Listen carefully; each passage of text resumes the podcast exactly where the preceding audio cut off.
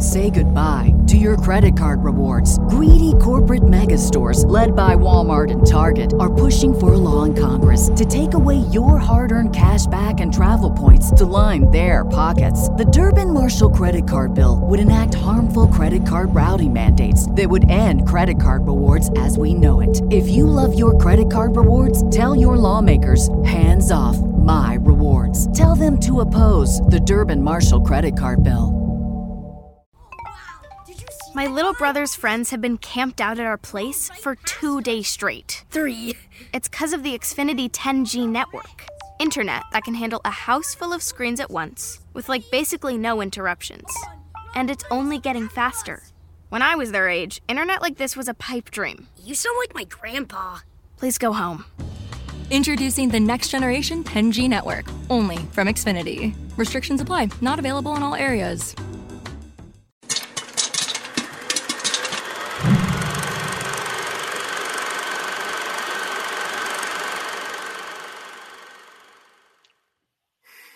All right, we're here again. Yay! welcome, welcome to Let's Talk Movies with Moira and Shannon. I am Moira, and I'm with uh, TACA, the Autism Community in Action, and I'm also a person that loves talking about movies. And Shannon and I discovered that about each other, so we were like, "Yay, let's do this! Let's talk movies." And and I'm actually Traven on the screen. I don't know how oh. I managed that. I'm going to fix that at, when I get a second here, but because uh, that's our fabulous Traven, who's our per- producer. But actually, I'm Shannon, and I'm so excited to be. This is like my big reinforcer for the month Moira, that I get to talk movies with you, and uh, I'm I'm excited about the things that we're going to talk about today. But first, we have a little housekeeping to do. I want to let everybody know that we are pre-recording this the night before. That is is what we do. Is we pre-record this on Wednesday night. So we're coming to you. We're premiering with you right now on Thursday morning, and I'm watching with you live so that if you guys have questions or anything, you can absolutely write write in and ask the questions. We still love your interaction. And if there's something where that we would want to answer that I can't answer live, like if you have a question for Moira, please still write in your question and we'll answer it on the next version of Let's Talk Movies. How's that for for a deal? Uh, I uh, also want to say that I last minute decided to do this from home. So if there are any technical difficulties, it's all my fault. And you may hear my dog bark because she likes to be a part of the show.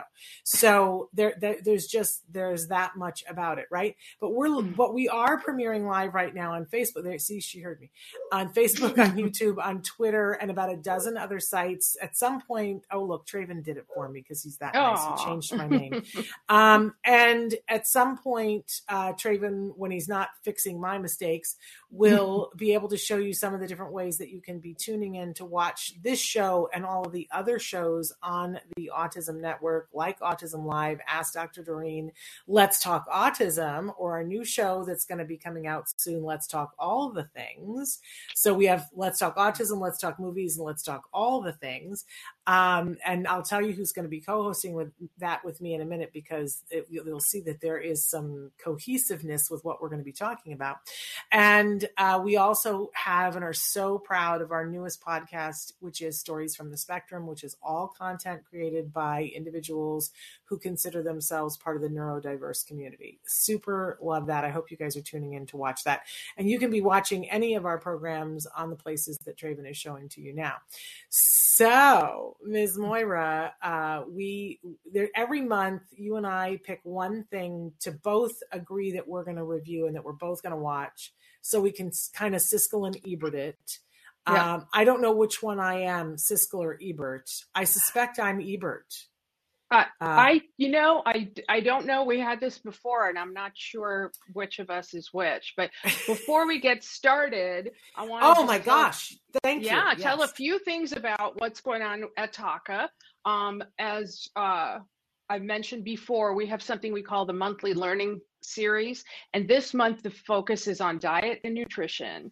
And what we end up having is two recorded seminars that are available. All you need to do is fill out a little RSVP form. You'll get a password, and then you can watch that as many times as you want until the end of this month.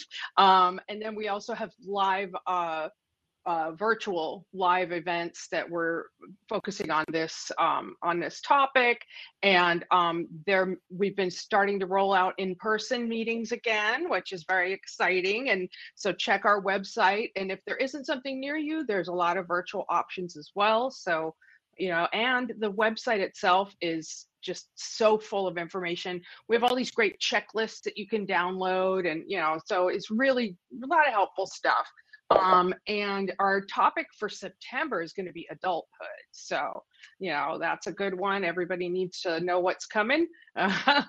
um, and then let me think. Oh, our conference, our big conference in October is happening. Um, we have also uh, a, a way to purchase the recorded sessions. So if you've registered for the conference already, you will have access to the recorded sessions as part of your registration.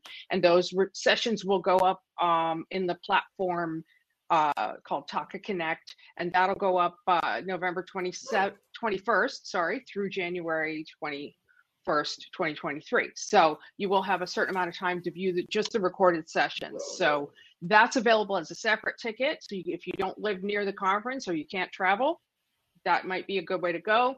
Um, and scholarships are available for Californians. We are vendored with Regional Center, um, and the price currently is $130 per person, which is for three days of uh, four tracks and amazing stuff going on. And the price will be going up again in September, so keep keep an eye out. But when you register, you will get a coupon code to share with a buddy or a co-caregiver for 25% off. So we are, you know, trying really hard to make sure it's as, as accessible to everyone as possible. So. Yeah, it, and it's the most amazing thing to go to, you guys. Truly, uh, you're going to learn so much. You know what it does is recharges your batteries so that you mm-hmm. and I I think there's so many wonderful conferences and I don't want to you know it's like Sophie's choice. You don't want to speak ill of you know anybody because you love everybody right? But I will tell you that if you are a parent and you're at any kind of a crossroad where you're like I don't know what to do next. I, I feel like I might be missing out on something that I don't know about, or I just need support. I, I like am in a discotheque here where the light keeps going out. I'm just gonna let it be out. I'm gonna let it be out, and that's gonna. Oh, be it's light. very very film noir. I love it. Yeah, that's that's what it's gonna have to be because I can't. Uh, I'd already crashed my computer once. You guys weren't here for that. We're we're just, and if this one goes out, I'll just sit and do it in the dark because that's how much I love you all. In any case, the the TACA conference. If you are if you are just curious about maybe there are things that I don't know, or you feel like you live on a planet alone and that nobody else gets it, those are all reasons to make sure that you are physically there because I guarantee you you can't walk out of that conference feeling any of those things. You will you will know what you want to do next. You will know if there's something that you've been missing out on and you will never leave a conference a TACA conference feeling like you're alone. You'll go, "Oh my gosh, I found my tribe." Um, boy, you know that. Yeah. And that's just the truth. So mm-hmm. ask anybody who's been to one; they'll tell you the same thing. So we'll give you guys more information on that as it gets closer. But and Traven was putting up the website. But for those who are listening in podcast, you can find all the information from TACA at TACA now. T A C A N O W dot org. And all the information you need on all the things that you want to know, regardless of if it's TACA related or not, are on that website. Mm-hmm. It's brilliant. I have website envy. Your website is so good. Uh, it's very, no, really yeah. Okay, so now, are, now, is that all of it, or do you know? Uh, that's it. That's all I had to okay. to share. So let's talk well, movies. let's talk movies. Okay, so we're going to start with our joint review. Tell us, mm-hmm. tell everybody at home what we decided would be our joint review. We decided to do Locke and Key.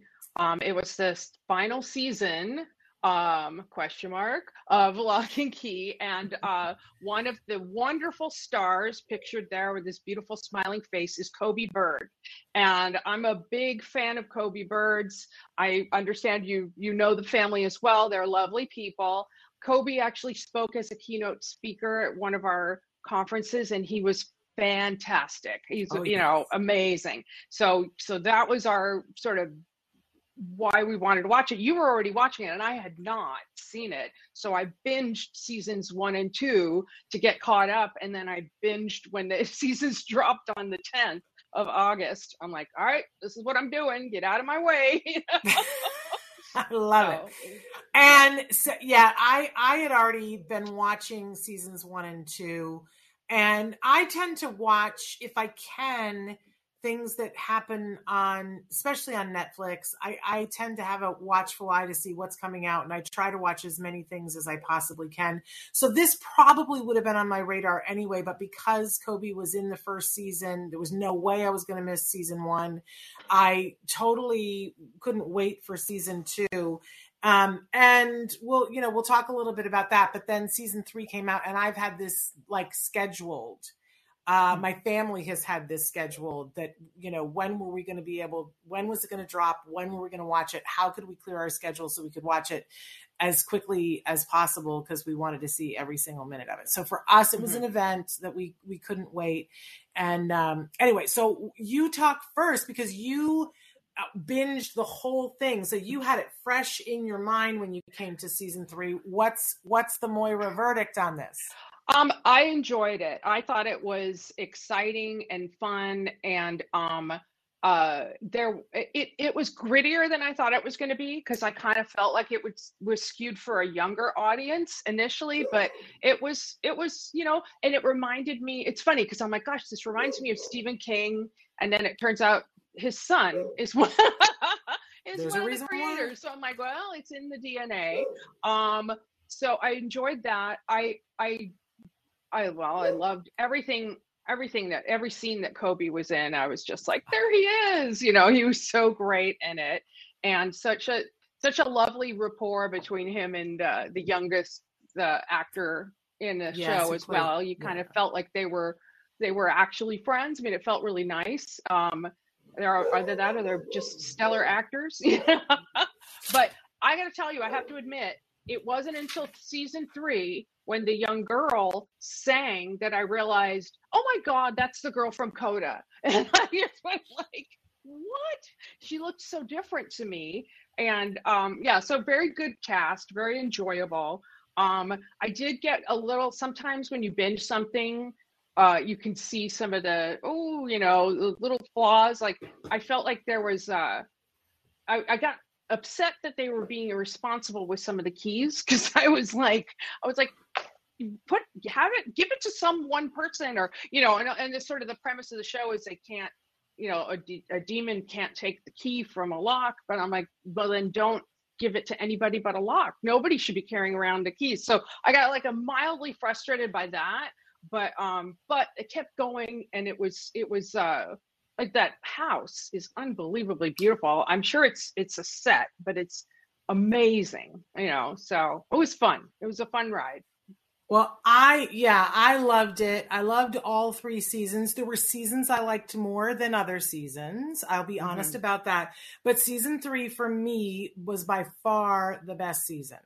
Mm-hmm. Um now, you know, is it possible that it was my favorite season because it did, it featured Coby the most? I guess. I mean, maybe that's it.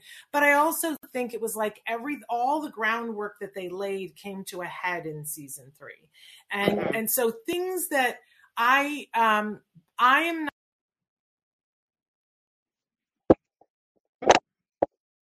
I lost you. I can't hear you. Oh. Did you? Oh, there you are. Here, okay. here I am. Okay.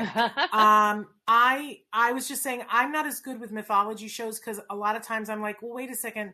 I don't. I, I like. I for a while I I was complaining and saying I need a chart that tells me what the different keys do. That I like my mind is is not as fresh as some young people i'm trying to text my son to ask him to take my dog and stick her in place other than That's here. Right. she's um, got an opinion. She's got an opinion. It's all good. Uh, she does. I have no idea. I think something is being delivered and of course right now. And so that is why.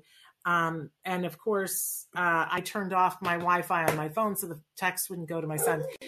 Uh, got 17 ships going here. But um, what I want to say is that for me, it all coalesced in season three. I also, um, you know, I went into watching Coda already being a fan of Emilia Jones because I'd watched her for two seasons on Locke and Key and mm. was amazed because it is a whole other side of her in COVID, uh, uh, in uh, Hello, Coda.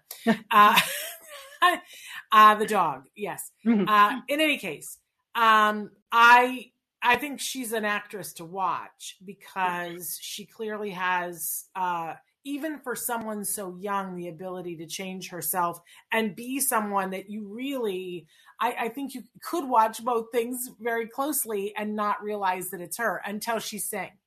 Mm-hmm. And then you go, wait a second, I seem to remember this.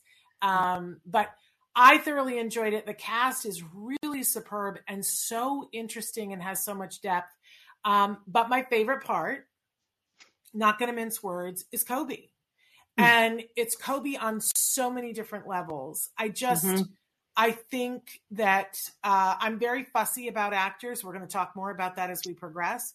Um, acting is my background, and I used to teach acting, so I'm very fussy about seeing people's tricks and when they're, you know, when they're tr- phoning it in and all these other things.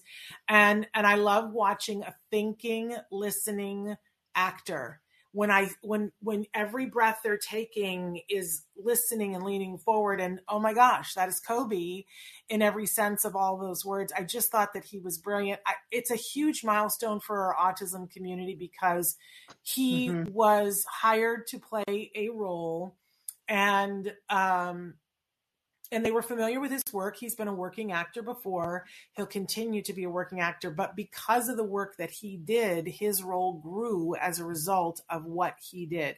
Even, I don't know if everybody saw the post, I don't know if you follow him on Facebook, but there's a scene in season four where he rides a bicycle. And I was going to bring that up. Yes. Right, there, uh-huh. were, there, were, many of us who, um, all of a sudden, when they went to Canada and they were gone for almost a year and a half filming in Canada during COVID. And we would hear back in, and mom would tell us, oh, you know, Coby, uh, today we went here and Coby rode a bicycle. And I remember when he was, and I was like, wow. Cause for, I mean, my son, it's still a thing. He can ride a bicycle, but it took a lot of years and it's still not the most proficient thing in the world. It can be a really hard thing and and i was like oh my gosh that's so amazing that he's learning how to ride bicycle and and i think a lot of our our community and our friends thought oh well now it makes sense he was learning how to ride the bike to be in to be able to ride the bike in the show and it's the exact opposite mm-hmm. It's mm-hmm. the exact opposite. If you watch, follow him on Instagram because he, you should follow him. And, but he, um, he learned how to ride the bike because you know you have downtime. And while they were filming season two, they had to stay there in COVID and he had downtime. He learned how to ride the bike. And the the showrunners saw him riding the bike and wrote that into season three with him on the bike. I when when we have any industry looking at our individuals on the spectrum in that way, I think we have to give it a shout out. Mm-hmm. And and we certainly, I mean, Coby delivered. He's an amazing actor, but I also want to thank him for doing such a great job on set because I think it reflected well on everyone who comes after him. Mm-hmm. Um, he has truly been a trailblazer in showing producers and directors and you know studios how successful you can bring actually autistic actors into the production and mm-hmm. and deliver and man he delivers yeah. i just the other thing about Locke and Key i think um, that's super fun is it's funny mm-hmm. we laughed oh my gosh we laughed so much yeah. but it is it is scarier than um than i think y- you would be led to believe when you're looking at the promos i think you're mm-hmm. absolutely right about that it's not for little kids um but I thought it was super fun. I thought it was like Scooby Doo, um, but done with technically well. That yeah. it was oh those darn and like kids. a little bit of Buffy the Vampire Slayer, a little bit you know all these kind of a little bit of Harry like, Potter, a little bit of Harry Potter, a little bit of all of that, but it was yeah. it was so unique as well. The vision of yeah. it and oh yeah, and I loved also loved about project protecting your memories and sort of choosing to forget and of about things that are painful and you know that kind of stuff was really interesting because it is you know about the human condition about yeah. you know we love each other and we we we we're in pain when we lose each other and you know yeah. and maybe you'd want to avoid that pain but ultimately it's not it doesn't it doesn't make you a a, a well-rounded person if you kind of cut off that part of yourself and i loved how they kind of explored yeah. that a little bit i loved yeah visually it, it was a lot of fun too oh, oh my gosh and i loved the level of inclusion that they brought for this character rufus we never get to hear what rufus's um, deal is. We don't know if he's on the spectrum. We nobody ever says. But from the very first episode, you, you know, Rufus is this big kid, but mm-hmm. he's carrying a GI Joe with him, and he likes to talk about things that happen with his GI Joe. And you're keyed into the fact that Rufus it has other things going on. But I love how they included that and that they didn't make him somebody who cognitively was behind everybody else. That often mm-hmm. Rufus was the one who got things before other people. Mm-hmm. And and Rufus was the one who had the best idea and I loved that. I just I want to yeah. go even though it's covid I want to go and kiss somebody on the lips. I don't know who mm. it is, but I'll have to ask his mother. And the reason mm-hmm. why I said before, you guys will see when we start doing Let's Talk All the Things, my co host for that is Coby's mother, Rachel Bird, who ah. is just delightful and has the best recipes and the best crafts and the best knowledge of all kinds of things. You guys are going to love her. So you'll get to know Coby's mom in the weeks to come. She's awesome. So anyway, I loved it. I'm glad that you really enjoyed it too, Moira. We can continue Super being friends. Fun. Super fun. Okay, so now, now, my friends, it is time for what we refer to on Let's Talk Mov- Movies. I can't even talk today. Uh, it's Moira and movies and uh, Coda and COVID and dogs barking. I can't keep it straight. So, uh, but it's time for us for this segment that we call "What Are You?"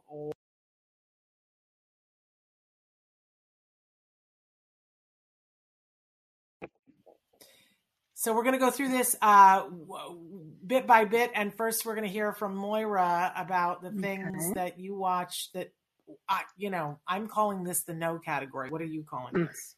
The no, yeah, the no or the nope, no, thank you category. so, yeah, and I, I did, um, yeah, I picked this one called Thoroughbreds, which is from uh, 2017, and it's got Anya Taylor Joy in it, and I really love her, and I'm like, oh, well, this could be good. And it also has Olivia Cooke, who's also very good, um, and I think it might be among one of the last things that Anton Yelchin did prior to passing away. Um, and you can see from the poster, it's Heathers meets American Psycho. It's wickedly funny, blah, blah, blah. I did not find it to be very engaging at all. And I actually, after about a half hour, was like, I'm done. And I, I stopped watching it. And I had wanted to like this because this is exactly my kind of, you know, humor. But I realized what was what I did not have an anchor. And what I mean by that is both these gals are are psychopaths in some way or you know, and you really need a, a non-psychopath to be, you know, to connect to. You need to uh, and and you don't have that so you feel very like actually reminded me of a i watched a documentary where they interviewed this guy who had been a mafia hitman and it was just so annoying i had to stop watching it because he was so full of himself because he's because he's a narcissistic psychopath. So I'm like, yeah, I don't really like you. And um and so that I feel like was missing. I know they've been able to do that successfully. I mean, Dexter was a whole, you know, bunch of great you connected with him somehow, but I don't they weren't able to achieve it. So I was kind of like, eh, I don't think so. And then the the other one, um, we we live with a a, uh, a film student. My daughter is going to film school, and she loves Guillermo del Toro, as do I. And she um she actually went and saw Q and A with him, and just fell even more in love with him, and thought he was fabulous. Well, Crimson Peak, um, visually amazing, fabulous cast. Oh my God, but it's it's not not great you know and i i felt bad because i wanted to like it because i like everybody that was involved in it um it has some really good jump scares and there's moments where you're like oh no you know kind of thing but ultimately it was kind of a haunted house story and um but it was this weird kind of on the top of this snow covered um, hill where they had the this red clay was underneath the snow. So visually, there was. I mean, you can see the bottom of her nightgown is in the in the poster is soaked with red. So there's and apparently Guillermo del Toro has very special meaning for red. And I'm like, well, he used it beautifully. I mean, uh, visually, it's a. I mean, film students will be studying this, but ultimately, kind of, you know, left me as a nope. So those were my two nopes. there we go. And I got to be honest with you, when I saw these, and I and I I was like, oh, uh, I don't know this Guillermo del, Toro, um, and I and Heathers meets American Psycho. Oh, that looks great. Oh, right. Let's remember, Moira said they weren't worth it. Uh, I, was, I, was, like, why don't I know about these things? Oh, right, because Moira said it's not worth it. Uh, okay, I'm pushing the button. There we go. All right. So for me, for no oh, I've been waiting for days to talk about, especially the big no for me is the rehearsal. Oh, oh, someone get me an ice pack for my head and a therapist to talk to about this because it's so wrong. I don't even know, like, I need a therapist to talk about it. So, this is, and I want to get this right. His name is Nathan Fielder. I did not know of him before, but apparently he used to have a show um, called Nathan for You and I hmm. started watching this and I I thought the premise of this was great because it's about this guy who says, you know how sometimes you're afraid to do something because you don't know what's going to happen, but what if you rehearsed it beforehand? And he hires actors to rehearse it for you so that you can go into the the circumstance and having been through it. Now, uh, you know, as a former actor and acting teacher, I believe in this premise the rehearsing is great, but this guy is out of his mind psycho. I am not kidding you. And and there's a little part of it that I feel like he's making fun of someone. I'm not 100% sure sure who. Us, mm. him, people on the spectrum. Um, but he's out of his mind, y'all, because he takes it to the next level and he exploits people in the worst, most horrible way.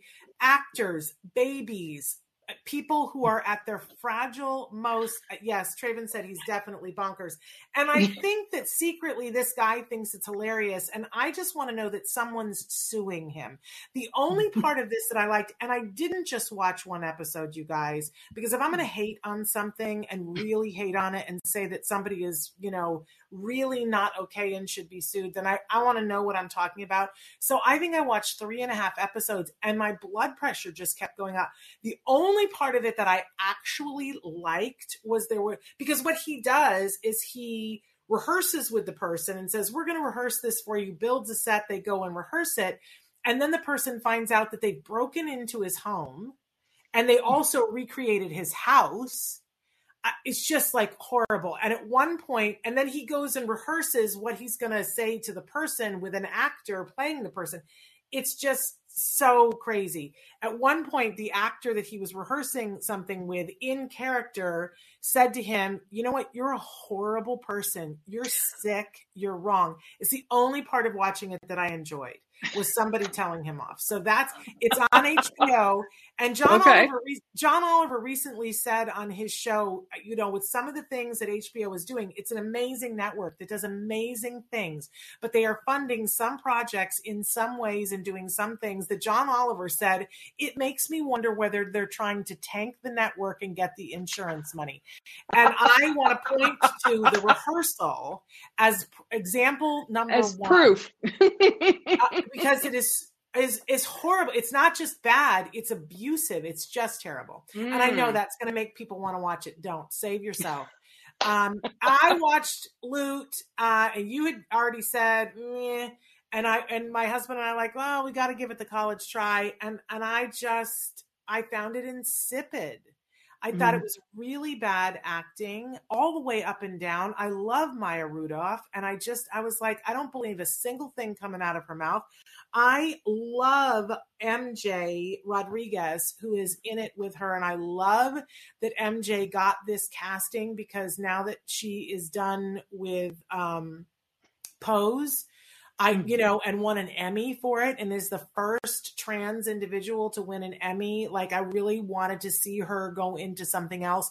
I gotta say, she's re- in my opinion, she's really horrible in this, and that someone really messed this up horribly and spent a lot of loot on a giant, giant steaming pile of poo. I have hmm. not watched uh, uh, it, it all, and maybe it redeems itself in episode four. I gotta say, I'm not putting in the time. And then there's Purple Hearts, which you know I love a good romance. I, I, I, I just there's so much good romance out there and and Hallmark does romance and and more and more things like Netflix are doing great romance. In fact, I watched um the uh the what is it? The weddings. The oh, um, oh uncu- uncoupled. The one is that what it's no, called? that one's coming, but there I didn't put even put it on the list. There was the it's it's a it's two Indian actors who their parents are trying to get them together. I think it's called um, Indian Weddings. Um, it's also on Netflix. If you want to watch a romance on Netflix, watch that one. It's sweet, it's endearing. It, the storyline is great. I believe it. They, they it shares the same thing as Purple Hearts that it's two people who can't be together for a certain reason but are thrown together anyway and through proximity they fall in love. Well, in the other one, that name I can't remember, it, it's beautiful, cute, fresh, funny, delightful characters. And Purple Hearts first of all, the basic premise is that she needs health care and she can't afford it. And so she marries this guy who's shipping off to Iraq because, or Afghanistan, excuse me, um, because she needs the health care. And I'm mm. like, she lives in California. There's this thing called the Affordable Care Act. She's diabetic. Like, like the whole thing had, like, I couldn't get past it. And they mm. were kind of insipid and it mm. like I didn't believe that there was chemistry. I'm saying hot put to to the whole thing. Don't pop. But ask me how I really feel. Yeah, I know. All right, my nose. Okay. Okay. So here's here's my meh my meh list, and I I actually I did watch all of these, so they weren't like nope. They're just meh. But um, Rowan Atkinson, I love him for physical comedy. So we watched this show he did called Man versus Bee, and we actually I feel like the the the episodes are really short, and we were able to buzz right through it. And uh, I picked it specifically because my son on the spectrum loves slapstick. And so whenever there's something that's particularly slapsticky, then that's we're gonna watch that as a family. And so we watched that, and it was it was fun. And there's just certain like oh no kind of because he's basically house sitting and he's being kind of tormented by this bee and it's this beautiful house and mayhem ensues you know where he's trying to get the bee out of the house and destroying a lot of things in the in the meantime that's it that's all it's about. But it delivered. It was fun. You know, we, we enjoyed it. And then we did see Lightyear, the new um Pixar, and I, you know, I enjoyed it. I liked it. Um, I don't know if we needed it, but it was it was fun, you know. And the whole premise is that it's the movie that the toy, you know, from Toy Story is. It, it, this is the movie that they made. So the fact that it's not Tim Allen doing the voice doesn't matter because it's you know it's supposed to be representing that. And it, it was fun. Again that was chosen because it would be something we could all watch as a family and it was fine. And then i watched uh, pistols which is about the sex pistols and um i was really mad at it after one episode but i was actually mad about um the fact that Chrissie Hynde is a character i mean she's it's real so she she was friends with the the people in, in the sex pistols. Um they kept passing her over to be in their band and they kept picking other people and it made me just so enraged because i'm like that's Chrissie Hynde you know and it was basically like girls aren't in bands was kind of the the attitude but you know honestly that was kind of the point you know because obviously she had the last laugh because she went yeah. on to do the pretenders so it was interesting. I thought that the the folks in it were good. The guy that played John Lydon um, had a vulnerability to him that I don't know that I've ever seen in John Lydon. You know, because John Lydon is uh, an intense person and is very combative and and uh, and I thought that he did that well, but he had this vulnerability to him, and um and strangely though, his performance uh, doing the music was a little like stepped down, whereas Lydon was very you know like commanding and taking over, and you know so it was it was interesting in that regard. Um, and I I you know I enjoyed it, but it also pissed me off. But I think I was pissed off at the patriarchy. So. you know uh yeah. could be uh mm-hmm. I, I love hearing about all of those so for me and again the meh category means that you know uh, i don't hate it i don't hate mm-hmm. it i'm watching it i'm scratching my head sometimes um but i gotta say that on this continuum Mm-hmm. Sometimes mm-hmm. it's a little hard for me. And I would tell, I want to be honest that the uncoupled is right on the borderline of the meh wow category for me because there was a mm. lot that I loved in, in, in mm. uncoupled.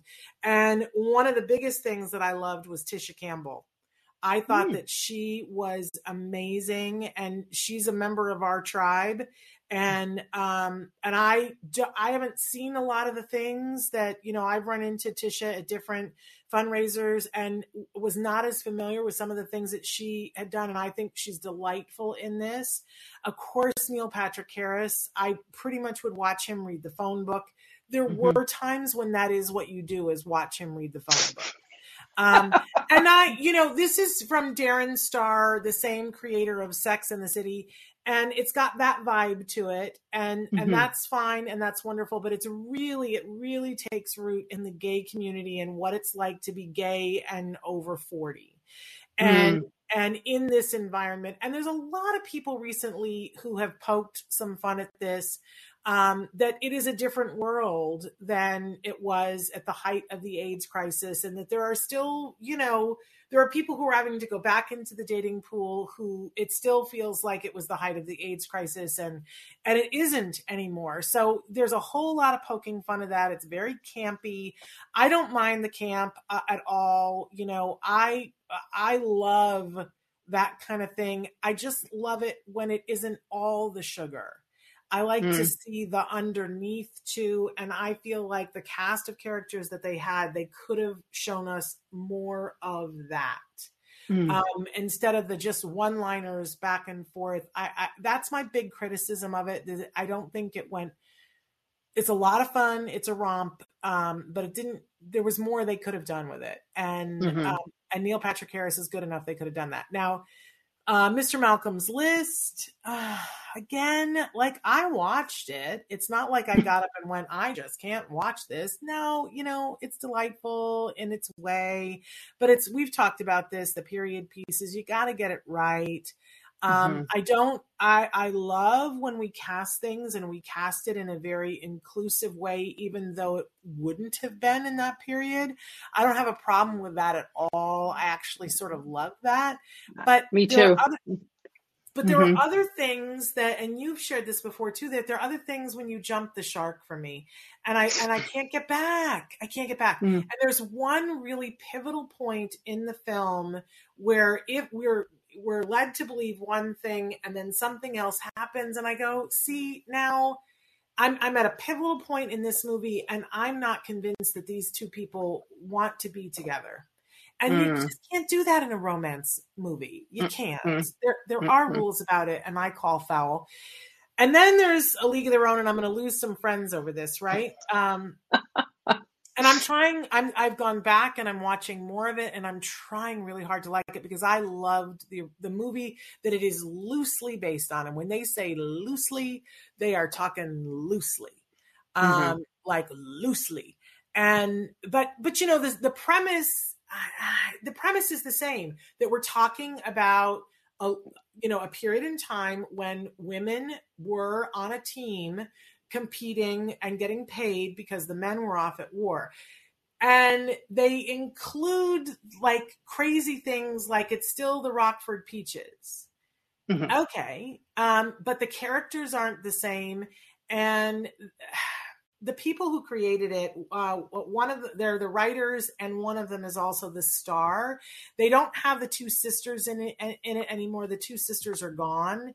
Um, mm-hmm. and so, and for me, a lot of what the original League of Their Own was, uh, was about was about what it was like to be a woman in a time when you you know you needed to have your role really defined and nothing else would do and that there were two sisters trying to figure it out juxtaposed against each other and how that worked out for them set in this backdrop of all these other women getting a chance to do whatever so if you're going to throw the main thing out then i go why are we doing this. Why are we mm. remaking this? Because penny marshall can tell a story like nobody else. And they will tell you and they're defending themselves now saying you know their tagline is because um, in, in uh, representation matters.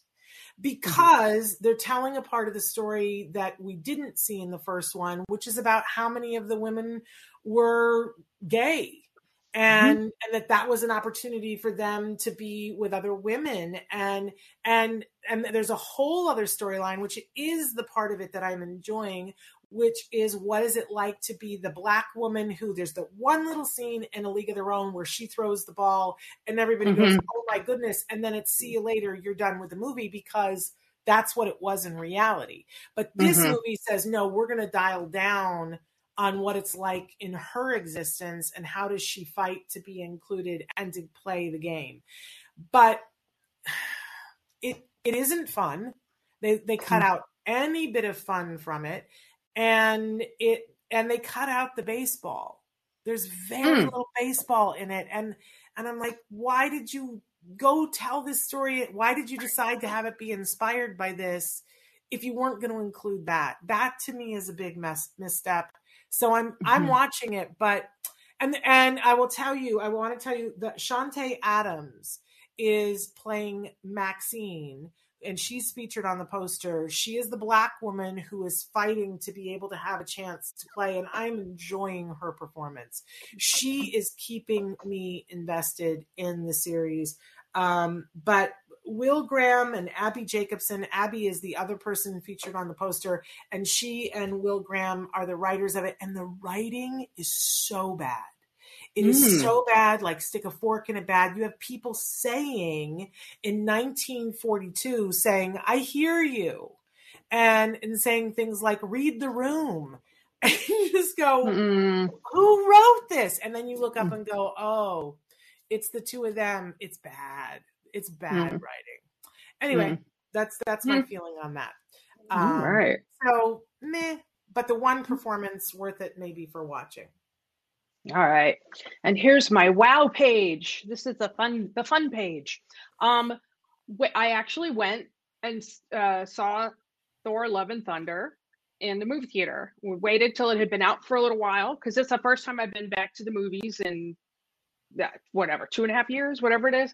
And uh we were in a very like not crowded theater and uh and that was it was great and i enjoyed it it was exactly what you want a marvel movie to be that's what it, it that's what it was. It made no pretenses about anything else, but this is a, a fun romp, you know, and um uh I I just well I love I love a Hemsworth. They're all so strapping and handsome, and uh, and I love they have a little bit of uh, kind of um, at the beginning you're kind of like you're in new asgard because they you know if you're a marvel fan you know that they had to move and and now it's kind of like a touristy spot. And so they have this kind of uh, view of of what if what if asgard were on earth and people were coming to see you know what it was about. And that was very funny. There's just a lot of a lot of fun and um and and action enough action to keep you interested. And oh and christian bale was almost unrecognizable as the villain. And he was a good villain because he had a good you know good reason for being a villain. I always liked that. And uh it, and yeah so it was it was an enjoyable romp. So i have to say yeah that's a thumbs up for me. Um and as we live with a film student, whenever she comes home for a visit, we're always like, what movie should you be seeing as a film student? You know, because it's like important for us to, you know, make sure she doesn't miss any of the of the really good classics. Um, and so we picked Dog Day Afternoon. And when you watch a film you haven't seen in a long time, especially if you're watching it with a film student, um, a young film student, you all of a sudden you're looking at it and worrying like, oh God, is it gonna will it have aged well? Will it have will it be okay? Will she be able to find anything in it that she's going to find interesting? And I got to say it's it's fantastic. I mean, it is so good. Pacino, of course, you know, uh, John Cazale, um, amazing. I mean, it it it was fabulous and um, had issues in it that that are very modern you know the the uh, I don't know if you remember it's a bank robbery gone wrong and Al Pacino plays uh, a man who and it's based on a true story uh, and he's robbing the bank to help pay for his wife's um, sexual reassignment surgery. So he's uh, with a trans woman who needs to go through the process and they can't afford it. So that's why he's doing it. And that person is played by Chris Sarandon. And it, it the scene of him talking on the phone because they bring him down because it turns into a hostage situation. It's all crazy. So they bring, you know, Chris Sarandon there to talk to Pacino, and it, and he's like, "What are you doing?" You know, and there's just it's yeah. wonderful, absolutely wonderful. Highly recommend. And um, and and it's very gritty New York. It's actually the New York that my husband grew up in. You know, so to him, it's oh, all the garbage and the stray dogs. Yeah, I remember that. You know, wow. the seventies. You know, seventies New York. So I, I highly recommend that. And then the other one that I really liked was a series called Blackbird, and that's on Apple Plus. And that's actually based on uh, another true story, and it's a a Dateline or a 48 Hours episode that I watched, and I recognized when I saw the trailer, I'm like, oh, I know what this story is. And I'm like, oh. And basically, Taron Egerton plays somebody who's got a big sentence for dealing drugs. And in order to reduce his sentence, he has to cozy up to this guy they suspect of being a serial killer and to find out information from him in order to find these missing women that he's kind of been connected to. And um, and I was talking earlier about having an anchor the guy that plays Larry, the the serial killer, um, his name is Paul Walter Hauser, and he was so creepy and so good, but in it, like he, amazing. Um, and watching Taron Egerton's face when he's trying to be in it, because he's like a con man. He's like a charming kind of guy, you know, and so he's trying to befriend this creepy dude to get information out of him, and watching him try to like maintain a face when when this guy's saying the most icky horrible things and telling him what he's done. And and he's like well you know and he kind of has this you, you got to do what you got to do kind and i'm like oh you know so that anchored me in to watch him going through it. He was under so much pressure. It's good. I i very much enjoyed it. And um and yeah, so I don't want to spoil any of it for you. Oh, and it was, I believe, one of the last roles for Ray Liotta. Ray uh-huh. Liotta plays uh, Taron Egerton's character's father, and um, so that was, I mean, and then Greg Kinnear. Who knew Greg Kinnear would turn into this like handsome, a little graying at the temples, kind of leading man, really like almost a, a, little like Kevin Costner or something. You know, he's got this gravitas to him. Like, when did that happen? It's Greg Kinnear. I, lo- I love him. You know, like Greg Kinnear. So I don't know yeah. what you're talking about. I've always liked him, but I, I, I'll tell you what. I love to watch movies with Taron Egerton um, because I'm always wanting to see. Because you know, we we loved him from um, when he played Elton John. Oopsie, I I, I advanced it too, Trayvon. You jumped so ahead. We both, we he was really, yeah, he was really great as Elton John too. But I love seeing him do other things. It sounds like it might be grittier than I like, but you know, mm-hmm. I'll give it a try. Uh, mm-hmm. So now on to my yes, my wow, um, and and I gotta say, uh, oof, thirteen lives.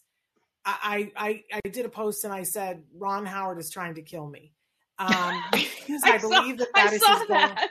goal. I believe that that is his goal in life. I'll tell you what, this thing is so good because it's crazy. It's based on a true story, and if you know how the true story ends, then you know what's going to happen.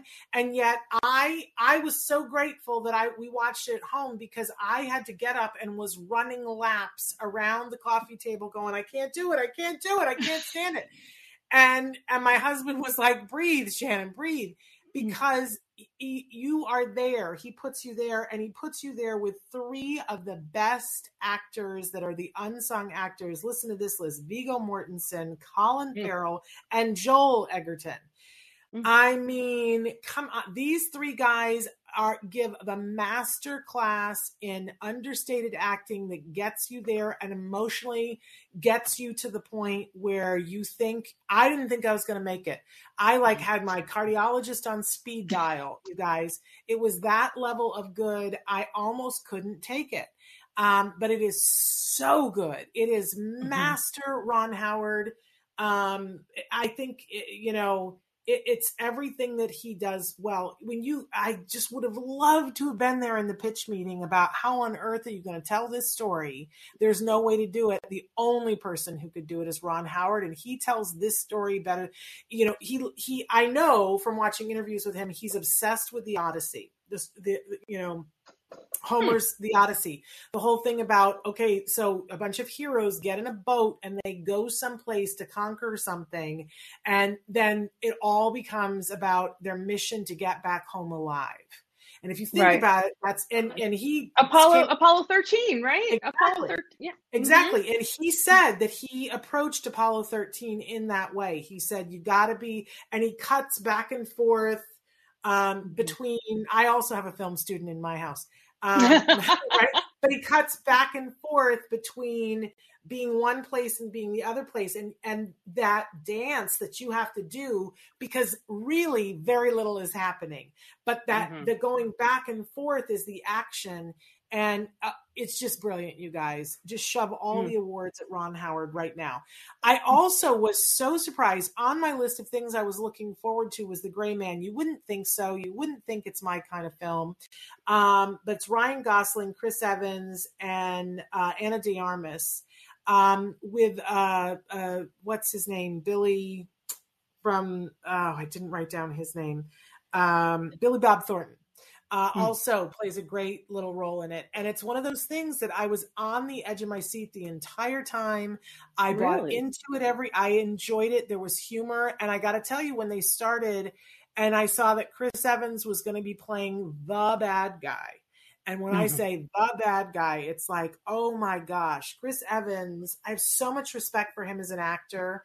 You know, when they offered him Captain America, he almost turned it down because he was like, you know, I really want to be a certain kind of actor. And I respect that he is taking roles that push the envelope and he's nailing them. He is so good in this movie. You got to see it.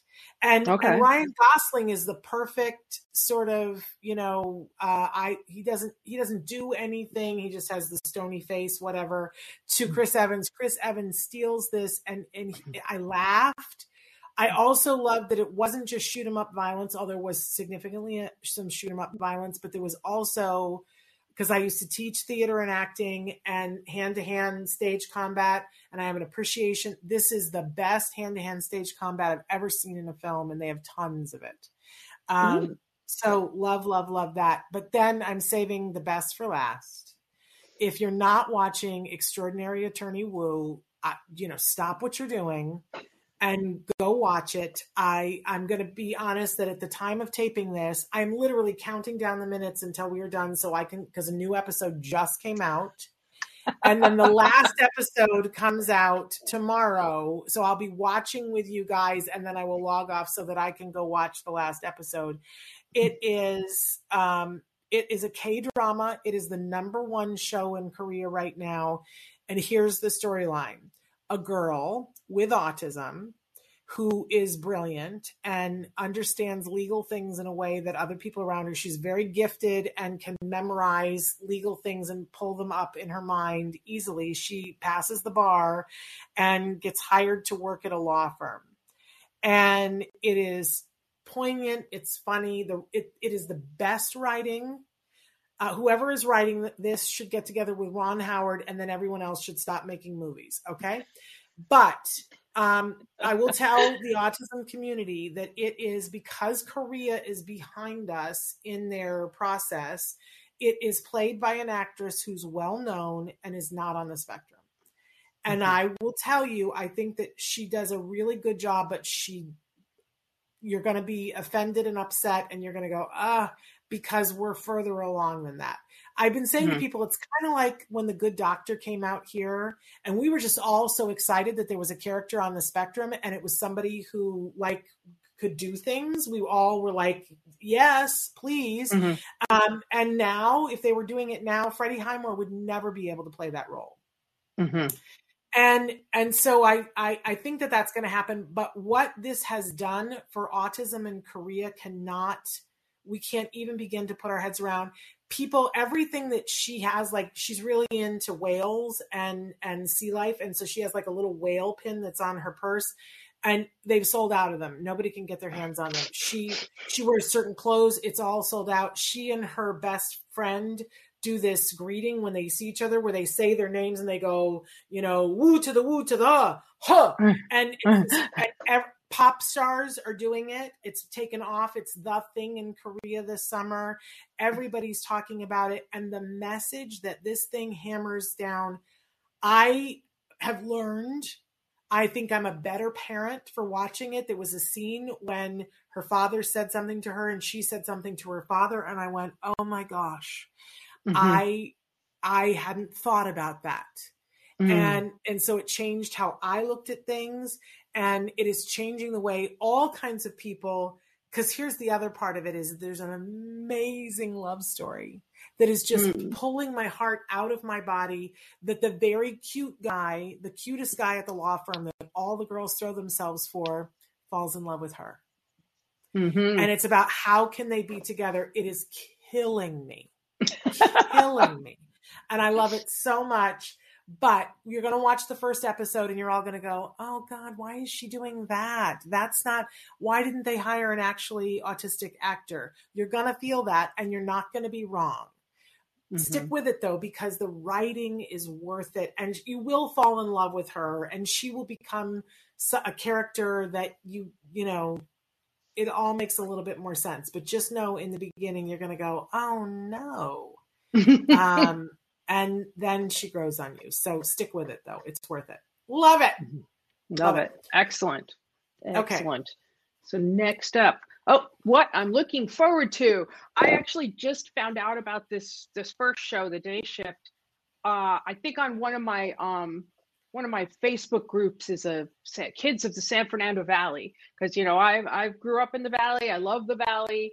Um, and they said that this takes place like the valley's almost like another character in it, and I'm like, oh, well, now I got to watch it. And the premise of this is Jamie Foxx and uh, Snoop Doggy Dogg are vampire hunters um, because there's a big vampire problem and, um, in the valley.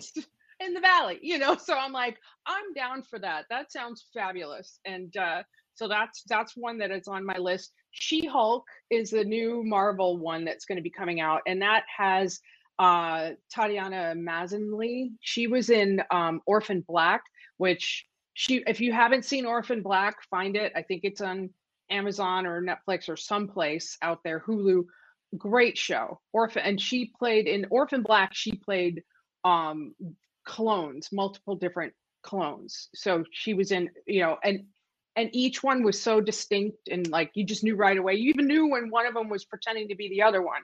You know, I mean, it was she was amazing. So I can't wait to see what she does with that. And they've had a cute advertising campaign. I see like bus ads for attorneys, but it's for her because she's a she's an attorney. The She Hulk is an attorney, so that's cute. And then the, the the other one I want to see is I love my dad, and the premise of this is that Patton Oswalt plays the father to this young guy, and I think it actually did happen to this young guy, where his father friended him on on social media pretending to be a, a girl Oh. And it was basically wanting to get closer to his son. Oh. And Patton Oswalt said he wasn't sure until he saw it with an audience whether or not it was going to work because it is kind of horrible, you yeah. know. But I like that. I like like take me to the the edge of something, and if you can if you can pull it off, I'm like, wow, that'll be great. So that I'm curious to see, can they pull it off? Will I still like him at the end of the movie? Do I need to? Maybe I don't, you know, but it just it, it kind of looked like an interesting, uh, interesting thing, interesting premise. So those well, are my look. I want to watch forward that. to. I, mm-hmm. I am not sure, but I'm not a big Marvel person, but um, mm-hmm. but I definitely will want to check out the others. I little known fact, I actually when I was when I used to do stand up, I once opened for Patton Oswalt before he was big and famous. Oh, um, we love so, him. Oh, and he was amazing. He was absolutely mm-hmm. amazing and a sweet person. I, it won't let me do it, Traven. So I don't know how. If you can do it to get to the next one, it won't let me. I don't know why. Um, but for my looking forward to, I'm looking forward to Bullet Train, which seems wrong seems wrong but i you know it's and it's one of those movies i don't know when i was a kid i loved those movies like it's a mad mad mad world where it had all these stars and they were going on a journey or i don't uh, what's the one where they're all in the race um to get something. oh the great race. The great race. Yeah. i love those kinds of movies so I, i'm this is what this looks like to me and it's brad pitt and i don't mind looking at brad pitt. Um you know and sometimes I, you know, he does some really good acting, and sometimes he's just good to look at. I just, I'm just mm. saying, I'm keeping it real. Um, so I'm looking forward to that. But of course, my whole family, this is also odd to me. We're looking forward to House of the Dragon. Little known fact: we had not watched a single episode, nothing, not a soupçon of anything of Game of Thrones oh. un- until the pandemic, and we were like, well, let's catch up on some things and so we, the first summer of the pandemic, we binged from one thing to the other the entire series. I don't know how all of you watched it when it wasn't binging because I couldn't have made it when there was oh. two and three years between things we and you know now we've watched all these things that we had not seen like breaking bad and of course better call saul and all mm-hmm. those things and the sopranos we'd never seen the sopranos either mm-hmm. so mm-hmm. um so we're really excited to watch house of dragon but we're we're having this big discussion about do we wait until all the episodes are out and binge them or do we you know to us it sort of feels like you know watching it with the peasantry that you have to watch it and wait like how do you yeah. people put up with that feels wrong to me yeah. Well, and you know, it's funny when I saw that this was on you're looking forward to, I'm like, oh, I should have put that because I'm a huge Game of Thrones fan. And yes, it was it was painful to like when the episode was over and the credits would roll, we'd all be like, no, you know, yeah. we have to wait another week, you know, and it was uh, what it, what an experience. Or a year. Or, or, a year, year, yeah, or, a year. or 2 mm-hmm. years. Mm-hmm. For heaven's mm-hmm. sake, I couldn't, I yeah. could not have done it. Um, yeah so anyway that's that is what i am looking forward to and we're just almost exactly out of time. So moira this was so much fun. I'm going to go directly from this to watching extraordinary attorney Woo um, well that's, that's on my list now.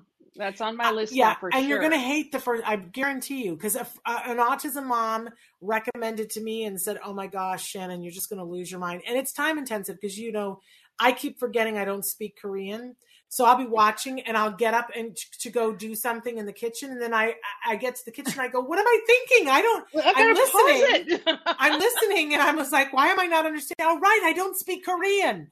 Um, it's so funny that I forget that, but, um, it's so good. It's so good. It's just redonkulously good. I'm, I'm well. I have to say, like that, you know, with with representation and all that that we've talked mm-hmm. about. One of the things that I thought was great was um, Coby really reminded me a lot of my son, you know, at mm-hmm. least the character of Rufus, you know, yeah. and I, I loved that because normally it's like, you know, the genius, which there are geniuses, absolutely, but it's kind of nice to let's see this gentle soul that's so sweet and you know and yeah. that's you know so i love that so yeah. yeah well i'll give it a try i'll give it a well try. and it Don't and it really is changing the way autism is viewed in korea which that's a wonderful everybody thing. was like that could not happen because korea mm-hmm. has been a little bit behind and it's kind of stigmatized and it is putting a it's it's made it cool in korea mm and um and that it's uh, something to be included in korea. Mm-hmm. so it's difficult you guys because some of the things that get said in the show you go i don't know if i can breathe. Mm. Um mm. you know because people say things and do things in the show but i'm telling you the writing is like the best thing that there is Um, so there you go. Awesome. All right, we're out of time. Uh, But uh, we'll be back next month in September. We'll make sure that we post the date of when we're going to do September show. Um, but I will be back with you guys tomorrow. We're replaying a stories from the spectrum, but I'll be back with you guys live on Monday. We've got new topics that we're covering on Monday. But definitely check out tacanow.org to find out more about that conference that Moira was talking about. And if you guys have questions or requests of things that you would like us to watch, you can always Ooh, write yeah uh, directly to me, Shannon at autism-live.com. And I'm sure that we would love to hear requests, right, Moira? Mm-hmm. Okay. Absolutely. It's all on the table. Yay. Uh, Traven, I know wants us to wants me to watch RRR, and it is on my list. Uh, oh, I don't know that one. It's a hmm. it's a Bollywood film. So and, I love both, Bollywood. And both Traven and my son, my film student, have come to me and said, "You got to watch this. This is the most amazing thing ever." So that tells all me right. I, I, have to at least watch it. So anyway, all, all right. right. we'll uh, give your kiddos a hug from me and one for you too. We'll be back uh, tomorrow with stories from the spectrum. Bye bye for now. Bye.